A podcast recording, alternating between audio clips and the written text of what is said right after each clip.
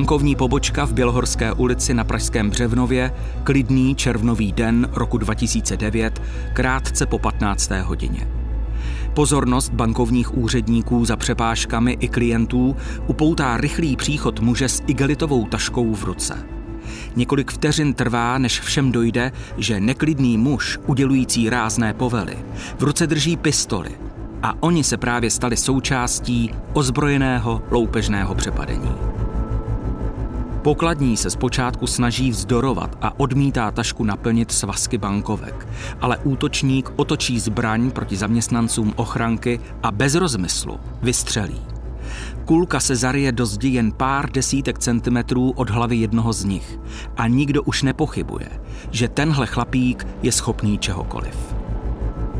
Když slyším název ulizovač, tak se mi samozřejmě vyjeví okamžitě případ, na kterým jsem se začal podílet 18.6.2009, kdy na Praze 6 došlo k loupežnému přepadení banky, kde vnikl neznámý pachatel ozbrojený střelnou zbraní. Kriminalista Miroslav Hyhlík za roky své služby u policie. Poznal pražské ulice i podsvětí dokonale. A případů krádeží, pouliční prostituce i loupežných přepadení řešil stovky. Když ale tentokrát vyslechl svědky a schlédl kamerové záběry z přepadení, poznal, že útočník z Bělohorské bude soupeř z kategorie těch nejnebezpečnějších ten pachatel tam běhl z pistoli a opravdu byla ta agresivní záležitost. Na videozáznamu bylo vidět, jak ten pachatel tam vbíhá hnedka z pistoli v ruce, byl to levák, a s tou pistoli prostě hned okamžitě začne ohrožovat vlastně celý personál a všechny lidi, kteří tam byli.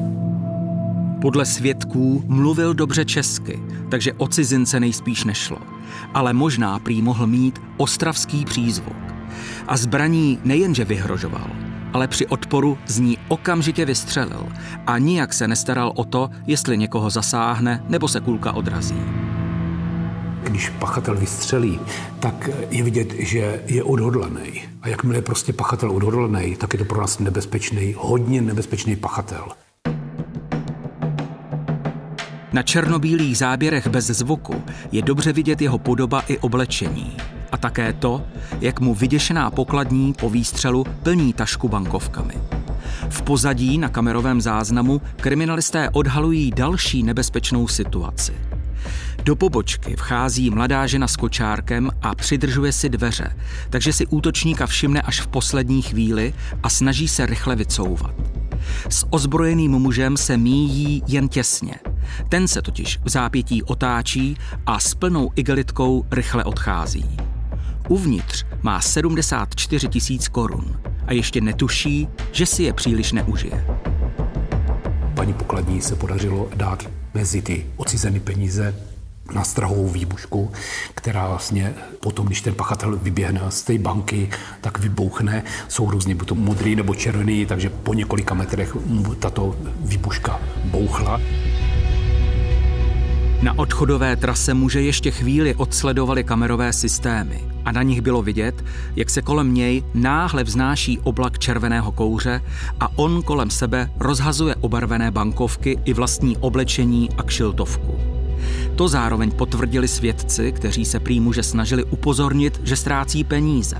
On se prý ani nezastavil a snažil se co nejrychleji zmizet. Přestože poházené věci se týmu Miroslava Hyhlíka podařilo zajistit a předat k analýze DNA, pachatel zmizel bez stopy. Celý případ pro nás byl zajímavý tím, že ten pachatel se absolutně nějakým způsobem nemaskoval. Je dobrý, že v tomto podniku byly kamery, na kterých vlastně ten pachatel byl velice dobře zachycený. A už tenkrát vlastně bylo vidět, že když utíkal, tak měl, dá se říct, jako vyplazený jazyk, nebo prostě si volizoval rty. Takže tam už jsme měli takovou menší indici, že by se mohlo jednat o člověka, který je na drogách, protože vlastně, když člověk bere nějaký ten metanfetamin, tak vlastně ty sliznice nejsou tak prokrvovány nebo nejsou tak nasilňovány, takže člověk si vlastně tím jazykem pomáhá, aby vlastně měl trochu ty sliny v tomhle směru. Takže to byla taková menší indicie. Ale mě tehdy, když jsem vlastně ten případ převzal a začal jsem mu dávat dohromady, tak mě velice prostě znepokojovala ta agresivita. Agresivita a říkal jsem si, tyhle, to je blbý, tohleto, tenhle ten frajer, ten pojede dál. Kriminalistickým technikům se v bance podařilo nalézt střelu i nábojnici a analýza následně potvrdila, že se jedná o u nás často používanou ráži 765. Protože reakce drogově závislého jsou nevypočitatelné a bude opět potřebovat peníze, nikdo z kriminalistického týmu nepochyboval, že o muži v Béžovém brzy znovu uslyší. A trvalo to jen pár dnů. Na Praze 5 mě volali kolegové, že byla tam herna, že jo, vlastně, kde byly eh, tyhle ty automaty, eh, kdy vlastně on tam, ten pachatel, ty obarvené peníze dával. Bylo to na hůrkách a potom ještě na Praze 5 herně Mexiko. Tady na těch hůrkách tam bylo 8 tisíc, tam našoupal a v tom Mexiku, tak tam našoupal asi 3 tisíce. Já jsem tam okamžitě vyjel, když jsem vlastně tuhle informaci dostal, protože tyhle ty herny jsou usazený kamerama, takže jsme zajistili videozáznam a tam jsem opravdu, to, to bylo nádhera tohle, že skutečně byl vidět, jak ten pachatel přesně měl na sobě vlastně celý to oblečení, měl on měl takový svetřík na zip, tak v tom svetříku tam vlastně přicházel a šel tam dovnitř. I tady se na záznamech kamer objevil typický zvyk muže. Pravidelně si olizoval rty. Kriminalisty ale zaujalo ještě něco jiného – tam nám to trošičku začalo štimovat, že by teda on v tom okolí mohl někde bydlet, protože na videozáznamu bylo vidět, jak přichází a je s dešníkem. V té době prostě začalo pršet. To znamená, že když ten člověk vycházel z domu, už musel být připravený s nějakým dešníkem, že prostě jde. Takže vlastně se prověřovalo několik stovek lidí v té oblasti hůrka. To byla práce úmorná, to jsme museli každého člověka otevřít, podívat se na jeho obličej, jestli je to on a tak dále. No vylučovalo se to tím letím a prostě nic. Nic. Byla to tom práce jak na kostele a vůbec nic. Podezření, že olizovač, jak mu policie začala přezdívat, operuje na Praze 6 a v okolí, zůstávalo. A pátrání pokračovalo i v dalších týdnech. Samozřejmě, že my pracujeme při objasňování těch trestných činů s našimi informacemi a policejníma a tak dále, jmenuje se to svodky nebo různé tyhle ty informační zdroje. No a bohužel 7.8. za dva měsíce od té loupeže, co jsem měl na Praze 6, tak jsem se dozvěděl, že v herně Happy Day na Stodulkách v nočních hodinách vlastně došlo k vraždě, kde vběhl neznámý pachatel, ale maskovaný, ale také levák a z pistoli vlastně odpovídajícího typu chtěl po obsluze peníze. Miroslavu Hyhlíkovi to okamžitě připomnělo styl jejich hledaného pachatele a rychle se s kolegy z vražd propojil. Operativec Aleš Price stál v té době na začátku vyšetřování. A když mu Miroslav Hyhlík pustil video z přepadení na Bělohorské ulici, díval se na stejného muže, který střílel v herně. Chlapík, který byl naprosto stejně oblečený, měl zbraň v levé ruce, dokonce tam vystřelil někam do zdi. Taky taková šílenost úplně, prostě ta střela mohla kamkoliv odskočit, jakoukoliv zasáhnout. Hodně nebezpečný člověk, neřízená střela bez nějaký počáteční identity a vazby k času, místu, způsobu a předmětu útoku. Já jsem v té době se s nima spojil že jo, a dávali jsme veškeré ty věci dohromady byl mě poskytnut vlastně ten videozáznam, já jsem poskytl videozáznam jim a tak dále, že jo. No a samozřejmě, že jsme zjistili, že se skutečně jedná asi zřejmě na 99% o stejného pachatele. Zejména vlastně taky šlo o ten způsob toho provedení. Levák, agresivní přístup. Při té loupežích měl nataženou ruku, tu levou, a bylo vidět, že tam direktivně dává ty rozkazy. I ten způsob, jo, jakým způsobem on to provádí, vlastně nám štimovalo do toho, že se jedná o stejného pachatele ten chlapík dostal zásah někam do břicha, ale bylo to nějak nestučitelný se životem. To zranění bohužel, takže při převozu zemřel. Aby jsme se dostali k tomu právě tam, protože tam se střílelo a ten člověk byl od samého počátku v kritickém ohrožení života, čili jsme tam vyjížděli už jakoby na vraždu s loupežným motivem. Tam byl vlastně i audio záznam, že jo, kdy on tam řval jako otevř, otevř to, otevř to. Takže tam jsme měli taky takovou tu indici, že by se mohlo jednat o cizince, nebo i o člověka, který je tam z Moravy a tak dále. Jo, by jednal se o takovou tu agresivní vlastně tu hlášku. Jediná věc, která vlastně byla odlišná, je, že se maskoval. Že vlastně v tom Happy Day vlastně měl na sobě kuklu a při té loupeži u nás vlastně tu kuklu neměl. On tam opravdu napochodval ruku dopředu, a hulákal tam na něj, otevř to, otevř to, a tam takovou pokladnu že, pod zámkem, kde měl peníze pro vyplácení těch, co vyhrajou. Bylo to hodně odvážný a ta odvaha se mu nevyplatila, bohužel. No. Proti zbraní asi nejlepší problém je žádný problém a pokud nemusím to řešit tímhle hraničním způsobem, tak je lepší se tomu vyhnout. No. Tam byly bezpečnostní kamery a z těch jsme získali hodně dobrý indicie. Ty záběry byly nejenom jako z několika úhlů, ale byl tam i zvukový záznam. Takže tohle bylo super.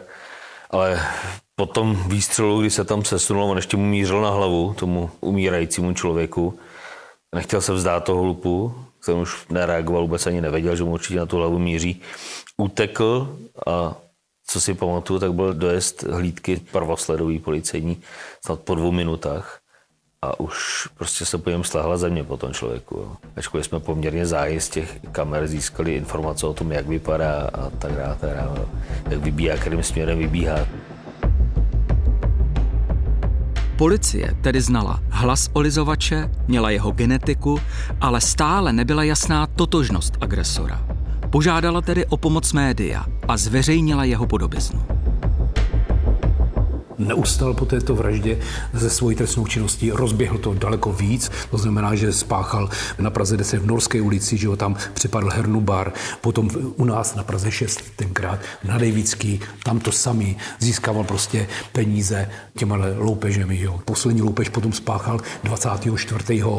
11. 2009, kdy na Praze 10 v Seifertové ulici přepadl Raiffeisenbanku, zase stejným způsobem, akorát měl trošičku jiný obličení, ale už se vůbec nekryl. Začal vznikat tlak, už teklo prostě nějaká doba a my jsme jakoby té práce měli hrozně moc. Ten spis prostě už byl, to byly prostě už čtyřmístná číslice v těch papírech a furt jako jsme se někam neměli posunout. Přitom, když jsme teda pátrali po tak nebezpečný pachateli, tak eh, jsme se snažili vlastně využít veškerý prostředků. Že jo? A jeden z prostředků taky bylo, že jsme uslovili majitele Happy Day, toho, kde byl zavražděný jejich zaměstnanec, jestli by neposkytl nějakou finanční částku jako odměnu pro informační zdroj, který by nám pomohl tohle člověka vypátrat a prostě, aby jsme zamezili teda jeho oběsnění. Takže ten nám vyšel vstříc, poskytl 50 tisíc. No a zrodila se myšlenka získat za tu informaci, protože já jsem se nebyl ochotný, absolutně nebyl. Odmítal jsem, že by ho nikdo neznal. Říkám, ten člověk tady žije, někde prostě chodí, někde se pohybuje, někde musí bydlet, někdo musí znát, on se tady nevyskyt. A nevěřím tomu, pokud mluví česky alespoň tak, jak jsme věděli, že nějakým způsobem mluví, ať už je z Ostravy nebo z Chebu, je to úplně jedno, tak on tady prostě nějakou dobu musí pobývat a někdo ho musí znát. No a protože kdysi někdo řekl, že peníze jsou u lidí často až na prvním místě, tak v duchu toho, že se nám to několikrát už vyplatilo, tohle ta finanční pobídka, prostě ta informace jí koupit, tak jsem se rozhodl, že to zkusím i v tomto případě. Kriminalisté sázeli na to, že pro komunitu, ve které se olizovač pohybuje, budou peníze tou správnou motivací. V okamžiku, kdy policie tuto výzvu s odměnou zveřejnila, volali na policii desítky lidí. Bohužel, ani v jednom případě se při prověřování informace neobjevil skutečný útočník. Až potom se nám podařilo od jednoho spolujezdně, když to řeknu, který s ním byl ve výkonu trestu, nám dal informaci, že poznává tohoto člověka a že to je nějaký Seman Chikov, občan z Sovětského svazu, Rus, se kterým on seděl v kriminále, kdy tenhle ten Chikov byl tam odsouzený asi na 4 nebo na 5 let za nedovolené ozbrojování, kdy vlastně i disponoval samopalem. To byl pro policii klíčový okamžik.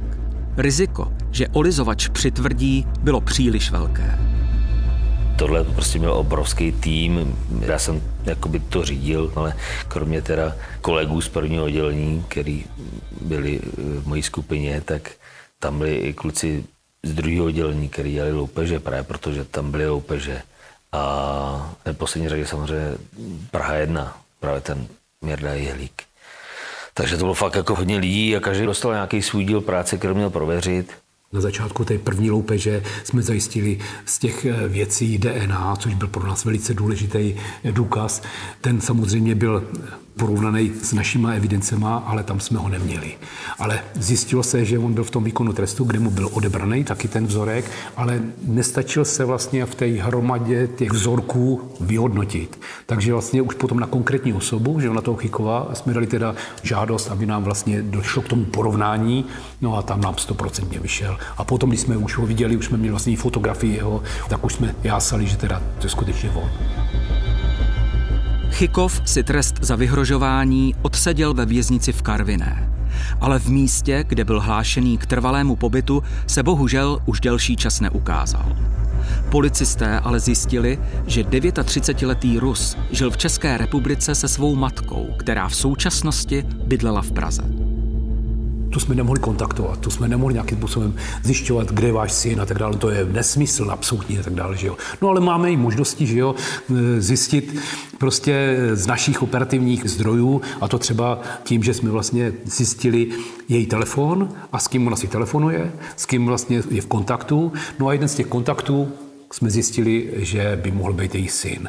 No a tak se eh, technickýma prostředkama zjišťuje, kde ta osoba, která vlastně přijímá ten telefon, to znamená on, kde se nachází. Podařilo se nám získat informaci, kde teda on přebývá. Takže jsme zjistili, že bydlí na Praze 6 v Tobrudské ulici, v jednom vchodě, v šestém patře. A to je, to je taky, ono se to zdá, když to člověk takhle vypráví nebo řekne, že to je jednoduchý. Že? Si to vemte, že máte, to byl dům o šesti patrech, na každém patře jsou tři, čtyři byty a tak dále. A teďka kde? Teď zazvoníte náhodou a on vám otevře. Takže nezbývá, než prostě tam e, začít typovat. Samozřejmě byt, do kterého jde maminka s dvěma dětma a nebo stojí kočárek, předtím nepředpokládáme, že tam bude bydlet tenhle člověk. A takovou nějakou postupnou analýzou a vylučováním jsme se dostali, řekněme, na dva nebo tři byty, kde by to mohlo být. Vylučovací metodou se Aleš Price a Miroslav Hyhlík s operativou dostali až do posledního patra domu. Jejich člověk měl bydlet v bytě hned za výtahem. Potřebovali ale jistotu.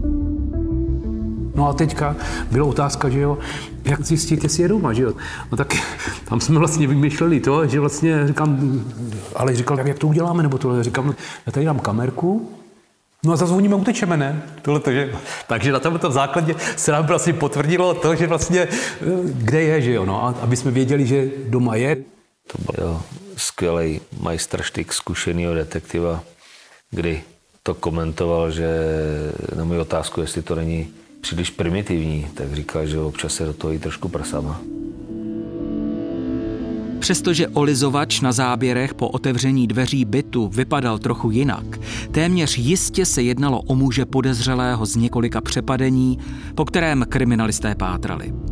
Pravděpodobně kvůli zveřejnění jeho podoby v médiích si nechal narůst vousy i vlasy a začal nosit brýle.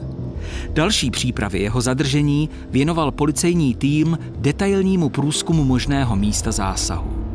Samozřejmě tam jsme opustili ten prostor a tak dále, že jo, opravdu, protože se zjišťuje vlastně i kde má v okna, že jo, do ulice, tak dále, že jo, pro tyhle ty věci. To jsou takové operativní věci, protože eh, tyhle ty lidi nemůžeme podceňovat, že jsou hloupí a tak dále, jo. On může stát u okna, může kouřit, může koukat, že jo, tak dále, že jo. Stalo se nám mnohokrát, že jo, že vlastně pachatele že si kontrolovali, jaký auta projíždějí, kde kdo stojí a tak dále, jestli tam stojí, jestli tam neobjevují, že jo, a tak dále. Během několika dnů na konci listopadu 2009 měli kriminalisté jistotu, že mají správného muže. Dalo se předpokládat, že zbraň nosí u sebe a tak se začalo plánovat zadržení ve spolupráci se zásahovou jednotkou. Společně olizovače sledovali a poslední listopadovou neděli před nákupním centrem na Červeném vrchu v Praze 6 se konečně začalo schylovat k akci. Já jsem tam vlastně byl se šéfem zásahovky, s Jardou Černým a s Alešem Prajzovic z Vražd. A vlastně jsme hlídali ten chod, až on vyjde. A skutečně se nám podařilo vlastně ho vysedět takzvaně. Měli jsme souhlas s zadržením státního zástupce a pak už jsme jenom čekali, kdy vyleze. A on se mu tam zrovna nějak líbilo, takže jsme tam byli celý den. A celou noc. A až ten další den, když už nám lepili oči, víčka k sobě a střídala se nějaká snad třetí parta kamarádů ze zásovky, tak nám Sladka dala informaci, má toho venku, má na sobě to a to, jde tam a tam. Takže se připravoval zákrok, končil mezi panelákama, teď směřoval jakoby mezi, blížil se k davu lidí, to byla nějaká tenkrát taky nějaký supermarket, Delvita, něco takového. Takže jako už nechtěl se úplně, aby zalez mezi lidi, protože tam on může třeba nějak pohotově reagovat, udělat nějaký další neštěstí, takže opravdu bylo to taky našponovaný. Zásovka ho dojela v autě. Jezdí tam, ani ho nevyplašíme. Já koukám tak, abyste viděli. Jedeme lidi. To nevadí. Dobrý, dobrý, dobrý, dobrý. Brejle máte? Dobrý. Brejle, brejle. Mám, mám. Dobrý. Dobrý. Jak to vypadá se železama? Má železa? Kontrola, kontrola. Mám? Výborně. Levá strana. Levá strana. Přejdu ti. To je. Zbraň! Máte už se drží něco? Nůž? Super. Máte nebo ne? Výborně, výborně. Jak se, Jméno příjmení. jak se jmenuješ? Narozen. Dobrý, Máte? dobrý. Máte to? Máme dobrý. Zeď? Zbraň byla nabita a náboj byla v nábojové komoře. Já jsem měl u sebe kameru, tak jsem to natáčel jako důkazní prostředek, že, který vlastně dokazoval, že měl u sebe zbraň a tam byl krásný to, když vlastně ho tam kluci už měli potom na zemi prostě spoutanýho a dělala se ta prohlídka a najednou jeden křičí zbraň, zbraň no a odkopne zbraň od něj a mě to tam spadne k nohám a já tam vlastně vidím přesně tu pistoli vzor 83 s tou hlavní, která čouhala vlastně z toho závěru, kterou jsem měl nahlídnutou a nafocenou z těch mnoha případů, takže jsem si byl absolutně jistý. Říkáme, chlapi, tak tady máme tu vraženou zbraň. Když ke mně kluci kopli tu zbraň, tak se to okamžitě zajistilo, nafotilo a měl opravdu náboj v nábojové komoře, to znamená, že tam stačilo to jenom vytáhnout a mohl střílet. Překvapený Chykov pak v bytě, kde bydlel, policii ukázal, kde schovával peníze a další věci z přepadení. Při podrobné domovní prohlídce našel tým kriminálky zásobu drog a také další zbraň. Bylo vidět, že byl odhodlaný, že byl prostě připravený, že by zase asi zřejmě svoji kůži nedal zadarmo.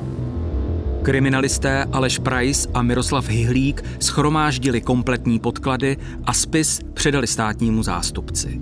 Chykov byl ve vazbě a předpokládalo se, že trest za pět ozbrojených loupežných přepadení a vraždu bude mimořádný. Konec byl ale úplně jiný, než očekávali. Tam už pod tou tíhou asi jako dlouho nemělo smysl kličkovat. No. A byl asi hodně taky vysílený. Vysílený tou následnou nucenou abstinencí toho fetu.